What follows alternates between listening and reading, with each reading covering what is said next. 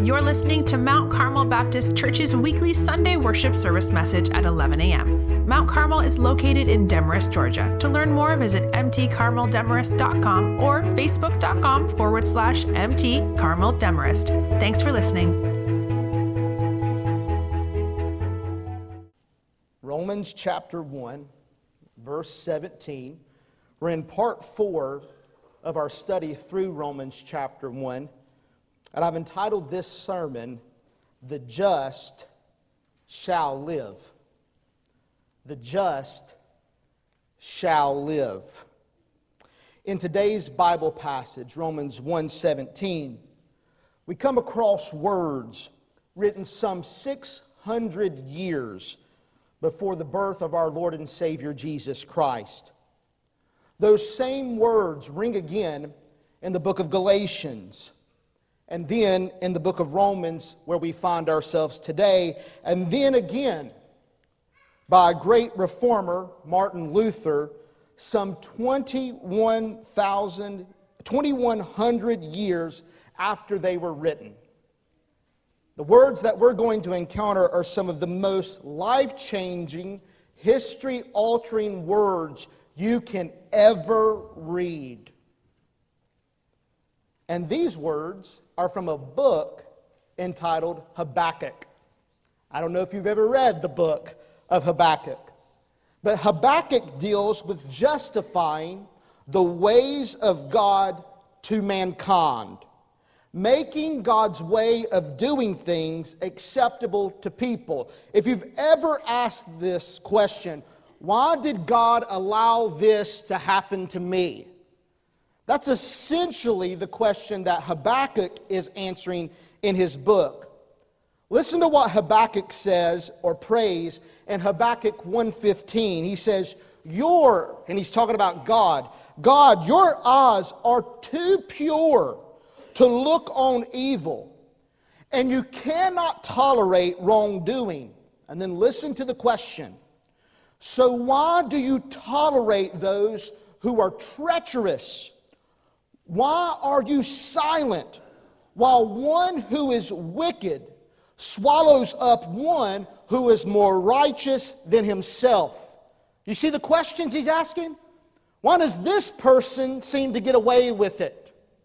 And then why is this person who needs justice done seem to be left all alone? Explain yourself to me. And I love how Habakkuk complains to God and he asks God to answer him. Well, God answers Habakkuk in Habakkuk chapter 2, verses 6 through 10. And it's to this effect. This is Joshua's, living translation of Habakkuk chapter 2. So just bear with me for a minute. God says, I'll do something about it soon by bringing the Babylonians, a foreign nation, to your nation I will put an end to Judah, the Jewish nation's corruption. And then before long, I will destroy the Babylonians for their atrocities. Catch this. So, God's answer to the corruption that's going on in Habakkuk's nation is to send the Babylonians to invade and slaughter the people of Jerusalem. And that leads Habakkuk to another question. Well, what about the atrocities committed by the Babylonians. They're not pure, they're just as treacherous as the corruption is in Judah. And so Habakkuk leaves with this question of God, will anyone survive your judgment? Will anyone survive your judgment? Is there anyone who is righteous that you would spare? Is there anyone who is just that might live? Habakkuk writes that question. At the beginning of Habakkuk 2, Habakkuk says, I will watch see what he will say to me and what I should reply about my complaint. Catch what Habakkuk does. God, will anybody survive? And I'm going to stay here until you answer me, and I'm already ready with the complaint. Ever dealt like that with God? but then listen to this. Then at the end, so that happens at the beginning of Habakkuk 2. At the end of Habakkuk 3, this is what Habakkuk writes Yes, I will celebrate in the Lord, the God of Israel. I will rejoice in the God of my salvation. Something doesn't match, right? Somewhere in the middle, between the extreme of will anyone survive God's judgment and thank you, Lord, for your salvation, lies the words that are re recorded in Romans chapter 1, verse 17. The Apostle Paul has just stated for the record although there were many social reasons to be embarrassed by the gospel of Jesus Christ. The Apostle Paul was not ashamed because the gospel is God's power to save sinners from God's judgment and righteous wrath. The question for Paul is why is the gospel God's saving power? How is the gospel effectual? How does the gospel save? How does the gospel deliver unrighteous sinners who deserve God's righteous wrath beginning now and for eternity? How does it actually get accomplished in the life of an unrighteous person? He answers the question in Romans 1:17. Look at the first clause. He says this, "For in it, that means the gospel, God's gospel concerning his son, his life, uh, life, death, burial and resurrection for our sins, for in the gospel the righteousness of God is revealed." is revealed. Now let's look at that word revealed. It denotes the act by whereby something once veiled now burst into the light to be seen by everybody. The point is this the gospel, the glorious gospel of God and its saving power is unveiled, unfurled, and unleashed in a profound new way when it is proclaimed and especially when it is participated in. When the gospel dawns on people for the first time and they move from foolish and slow to believing to, I get it and I accept it, something dramatically changes. There's an unveiling. Well, what's being unveiled here? What, what is the gospel revealed? Look in your text, answer me back.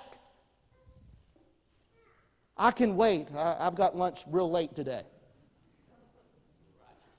The righteousness. The righteousness. Now, what does righteousness mean? And you can just write this out by the side of your notes. The word righteousness, if you take it out of context, just look at the word and its simple definition, means conformity to a standard conformity to a standard. Now, this morning, I stepped on the scales and looked down and said, That's not right. it's okay, I got you. Everybody been there before? Everybody know what I'm talking about?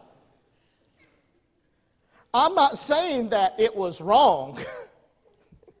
I'm saying that the number indicated by the scales did two things. One, it does not meet health standards. And then number two, it did not meet my expectations.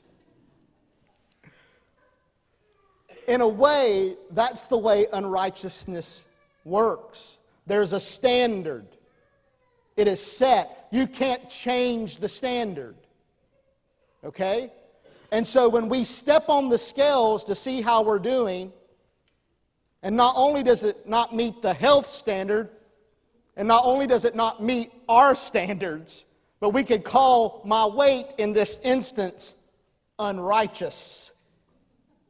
Okay? Now, what does it mean in relation to God? Well, guess who gets to set the standard? You may want to take a guess? God. You and I sin. What is sin? Sin is trespassing the boundary of God's Word. It is missing the mark of His holy perfection. All of us, and we'll see this later in Romans, have fallen short of God's glorious standard and expectation of our life. Here is the result or the conclusion of humanity. When it comes to our relationship with God, conforming to His will, all of us are unrighteous.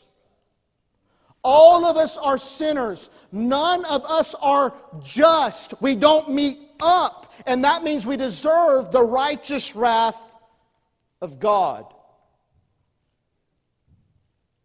But notice what it says here in the text. It's not just talking about righteousness is revealed. Whose righteousness? Look at the text. The righteousness of God or God's righteousness. Now, this has been understood in two ways, and I think you should combine the meaning together.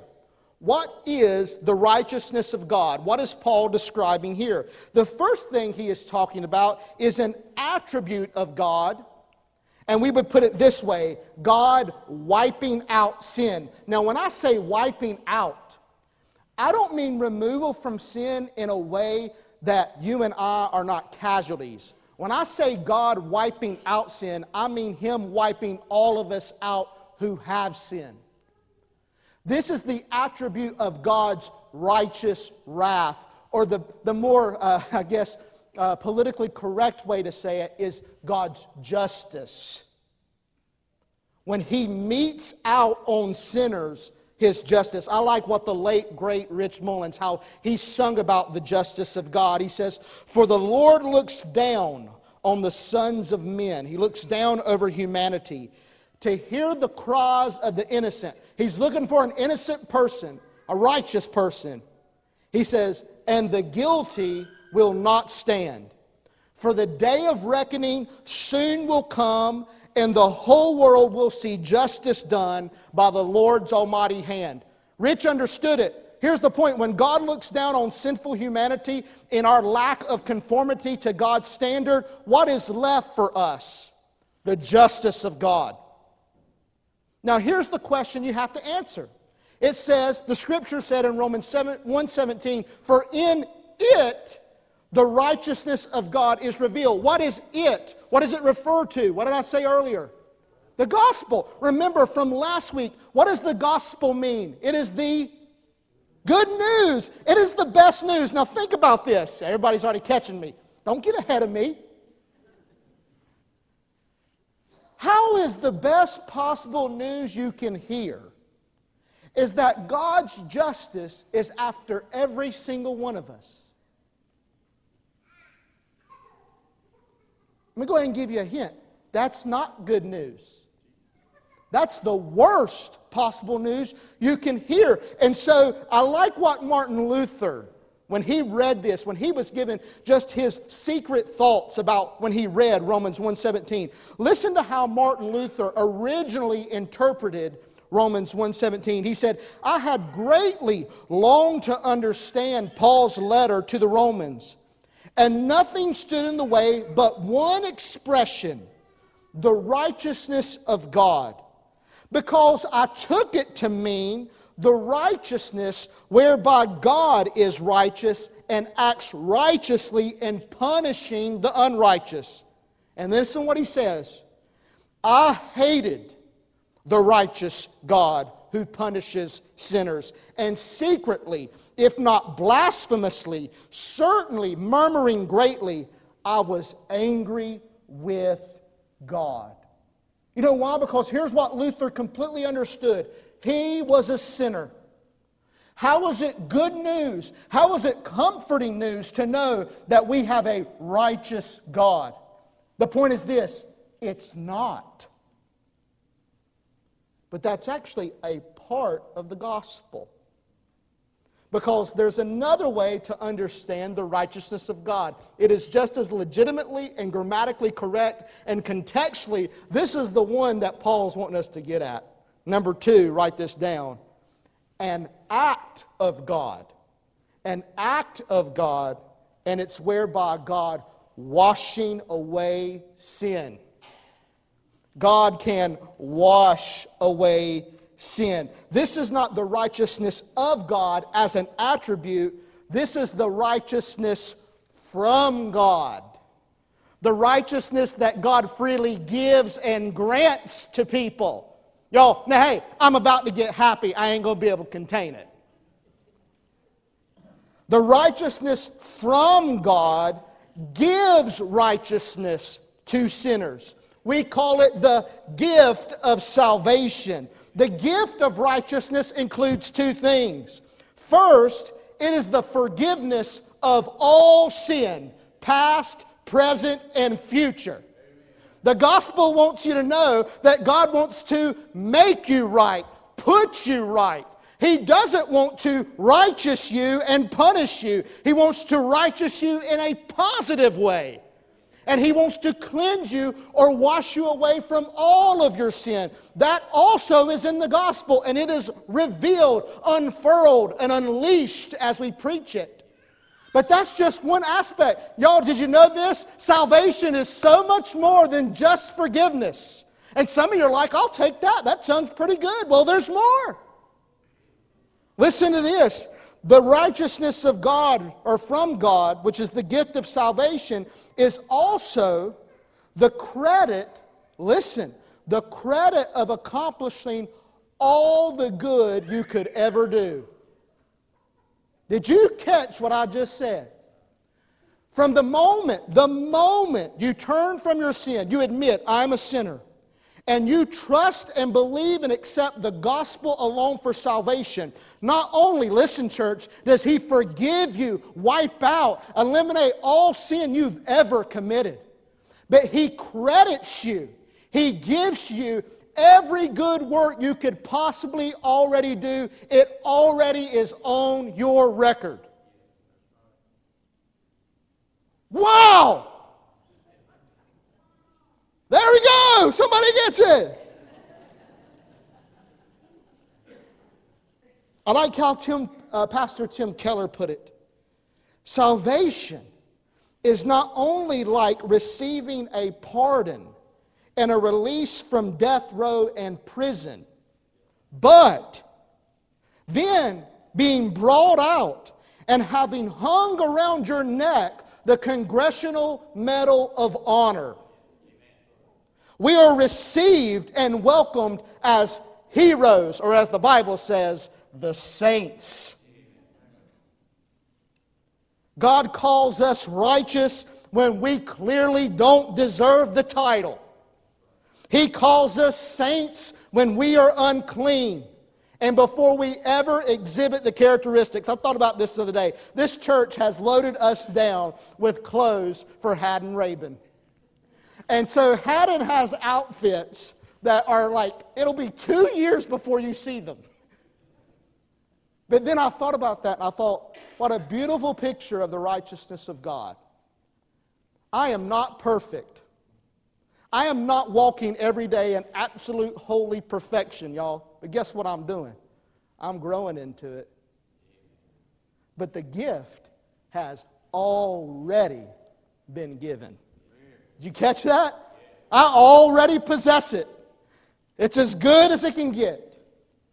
Why is the gospel God's saving power? Write it down and don't ever forget, forget it. The gospel reveals the righteousness from God.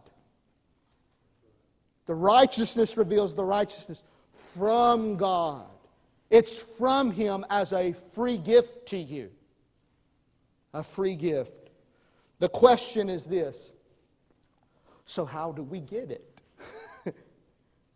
so, what? How is it available? How can I get that righteousness in my life? Let's look at that next part after the clause Let's read it Romans 1:17. For in it the gospel the righteousness of God is revealed and then notice this from faith to faith. Again, like salvation in verse 16, go back up and look in verse 16. I'm not ashamed of the gospel, and here's another reason because it is the power of God for salvation to everyone who believes. And then here we see in verse 17, for it is the righteousness of God is revealed from faith to faith. Righteousness is not automatically, universally applied. It's not automatically applied. it is universally available to everyone who will receive it by faith. Okay? So understand this. We are both inclusive and exclusive simultaneously. The gospel is for who? Everyone. But only to those who believe Jesus. You see the inclusiveness there. Yeah, we're I mean, the exclusiveness. We are narrow. It is a narrow path and a narrow door. But the invitation is to everyone. Faith is the appointed way of receiving the righteousness from God. Again, this faith is not make believe. I talked about that last week. Our faith has an object. We believe in someone. Faith in who? Faith in the gospel that Jesus took our sins upon himself in blood and cross, took the punishment of God's righteous wrath for our peace with God, and put us right with God. It is faith in this Jesus that saves us. By faith in Christ, our relationship with God is made right, both for now and for eternity. He puts us in conformity to the standard. Write, write this down. What is faith? Faith is staking your life on Christ. Faith is staking your life on Christ. I like what the great Prince of Preachers, Charles Spurgeon, how he put it. Can you, look at me, can you put your eternal soul in Jesus' hands? Can you put your eternal soul in Jesus' hands? Will you trust no one else with your eternal soul but Jesus? That's the question. Faith is staking your life on Christ. Notice that salvation from God and righteousness from God has everything to do with what Jesus Christ has already done and not what we do. Lord, this helps us. It is not about you being raised in church.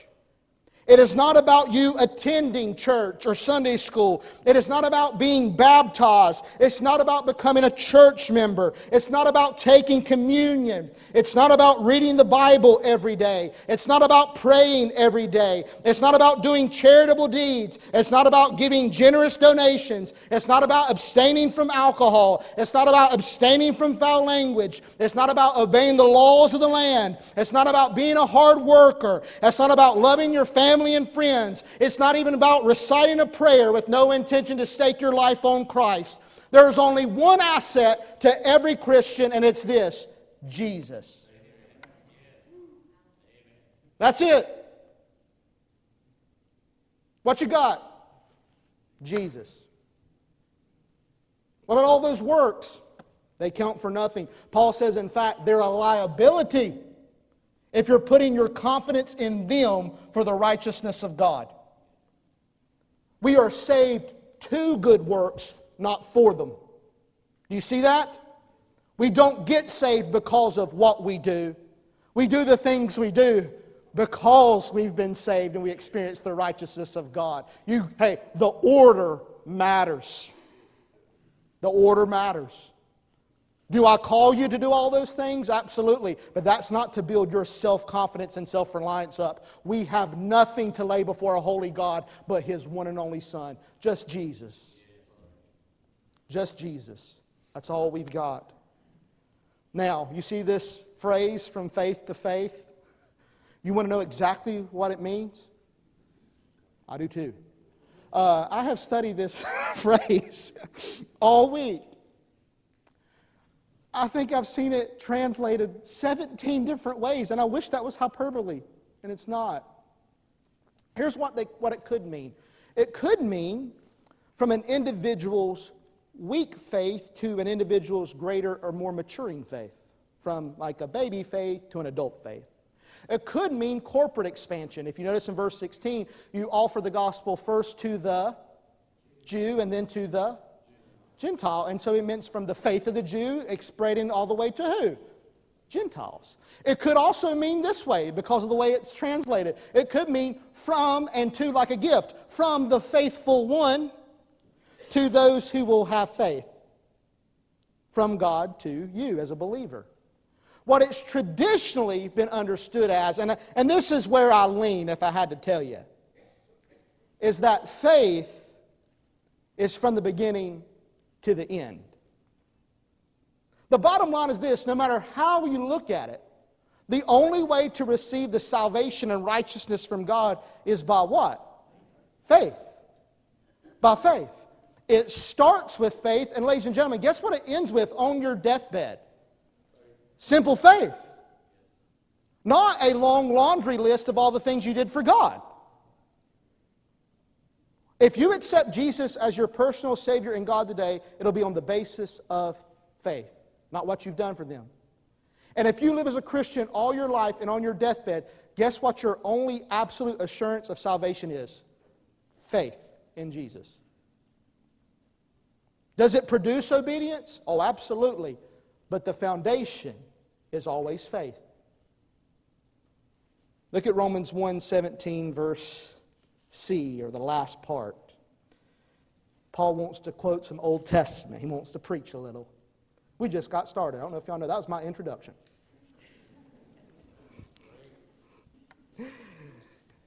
Just as it is written. He wants to cite Habakkuk chapter 2. Remember my story about Habakkuk. Will anyone survive? Here was God's answer to Habakkuk the righteous or the just will live by faith. Woo-hoo-hoo. Paul's quoting Habakkuk 2. Remember the question Will anyone survive your judgment, God? And the resounding answer from God is this Yes. Yes. And then Habakkuk, well, how? The righteous will survive by faith. God would preserve anyone, an unrighteous person. Did you catch this? A sinner, someone far from God. He would preserve them if they would stake their life on God's promise. God has offered a way out, and He says this if you'll turn from your ways and trust me, I'll preserve you. And wouldn't you know that some 70 years later, after the Babylonians invaded and took some Jews captive some 600 miles away, God would return a remnant of faithful Jews back to Jerusalem. God kept his promise. The just lived by faith. They deserved to die, and God spared them. Church, you and I will be preserved from God's righteous wrath when His Son returns to judge the living and the dead. And you know what we get to do? We get to enjoy the promises of the New Jerusalem, of that heavenly city. I want to ask all you unbelievers one question. It's the question that Spurgeon asked can you put your eternal soul in Jesus' hands? That's the only name given under heaven by which we can be saved Jesus. He sits at the right hand of God the Father. He's not dead, He's alive. He hears our thoughts and whispers, and He's ready to hear our cries for salvation, deliverance from our sins and its dangers. Will you believe that He'll hear you? Can you put your life in Jesus' hands? I pray that every single person in this place would stake their life on Christ. I pray that you will accept the gospel and receive Jesus Christ as your Savior and God right now in your heart. Do not leave this place without being able to say, I believe in Jesus. I throw myself upon him. Sink or swim, I fall into his arms. Come what may, Christ will be to me from this time forward all my salvation. Can you say it? To the believers. I know what it's like. you accept Christ as your Savior, the Holy Spirit comes in your life, begins to make a difference, and you begin to live for the Lord. And what we fail to do, when we see the good things that we do, we fail to cite the source. We fail to recognize where this new life has come from. And we begin to think that all this performance of good works and this religious observance has come ultimately from us. Oh, what a law! What a heresy. And we get puffed up with pride when, all, when in all reality we should recognize every good gift comes from above. If you've been able to break the addiction, that's because of Jesus.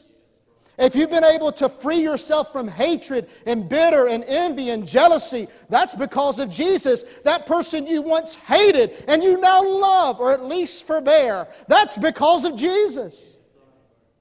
Here's what I want you to take away today. Write it down. On your best day, believe in Jesus. On your best day, believe in Jesus. On your best day, believe in the gospel. Because it's not your performance that'll matter on Judgment Day. Those are for reward, not entrance into heaven. But here's the other group. Some of you have come in today with your head low. You've got secret sin eating you alive. You claim to know Christ. You claim to repent of your sins and trust Christ as your Savior. You know there was a time in your life where the fruit and evidence of the Spirit was just abounding, it was evident to you. And things aren't like they used to be. And you're as, you, you feel as far away from God as you ever have, even as believer. And this is one of the most beautiful parts of this passage, and you can write this down.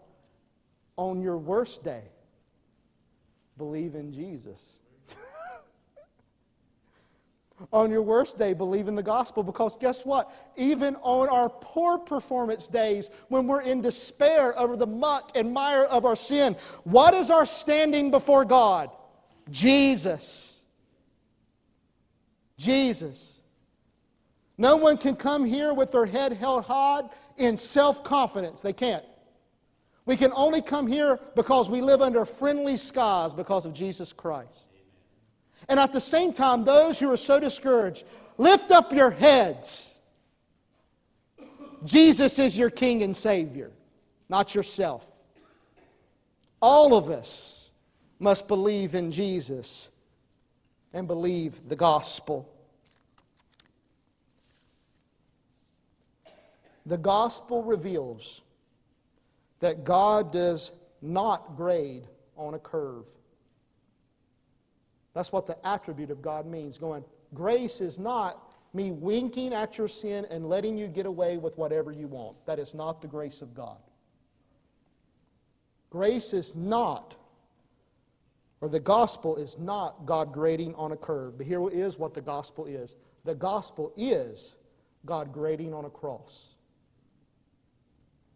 He grades us on the cross. Isn't that a wonderful thing? On your best day, it's an A plus from the cross. On your worst day, it's an A plus what? From the cross. Somewhere in the middle, between those two extremes, between will anyone survive God's judgment? And thank you, Jesus, for salvation. There are six little words the just shall live by faith. Thanks for listening to Mount Carmel Baptist Church's weekly Sunday worship service message. Mount Carmel is located in Demorest, Georgia. Please join us this Sunday at 11 a.m. To plan your visit, go to mtcarmeldemorest.com.